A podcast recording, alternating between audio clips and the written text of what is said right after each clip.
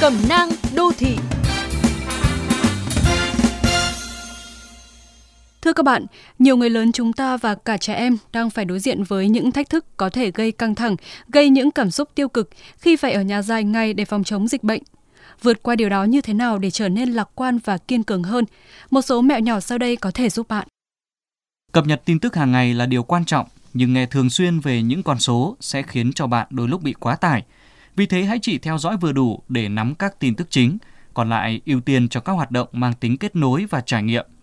Để trẻ có cảm giác an toàn, câu chuyện trong bữa cơm hàng ngày của gia đình bạn không nên là thông tin về số ca mắc mới hay tử vong, cách ly hay phong tỏa, mà nên là câu chuyện nghĩa cử đẹp trong những ngày giãn cách.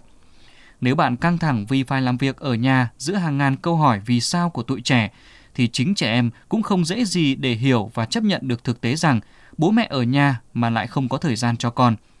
Bạn có thể giúp con trẻ duy trì sợi dây liên lạc với bạn bè và dành thời gian cùng con thử các câu đố vui, hách não, làm đồ handmade, vẽ tranh, đọc sách, chủ du khắp thế giới với bản đồ 3D trên Google Maps hoặc viết thư gửi cho những người thân để chúng thấy mọi thứ đều đang ổn.